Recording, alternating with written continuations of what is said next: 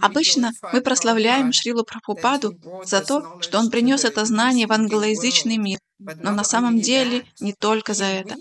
За то, что он восстановил надлежащее понимание ситханты, шастр, ведического знания для индийской общины.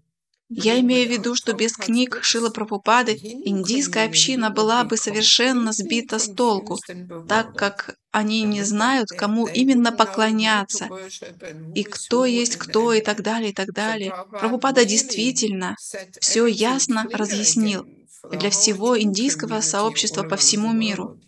Вы все знаете это из его книг. В Бангладеш я очень часто сталкивалась с таким отношением преданных, что пусть вначале люди присоединятся к Искон, а потом пусть читают книги Шила Прабхупады. Я отвечаю «нет». Вначале пусть прочитают книги Прабхупады, а потом присоединяются. Тогда они присоединятся к Искон не по сентиментальным причинам. Это будет основано на знании из книг Шилы Прабхупады. Потому что если этого нет, то людям сегодня нравится Искон, завтра нет.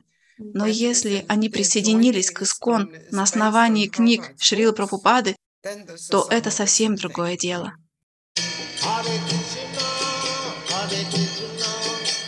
Hare Hare Rama, Hare Rama, Rama Rama.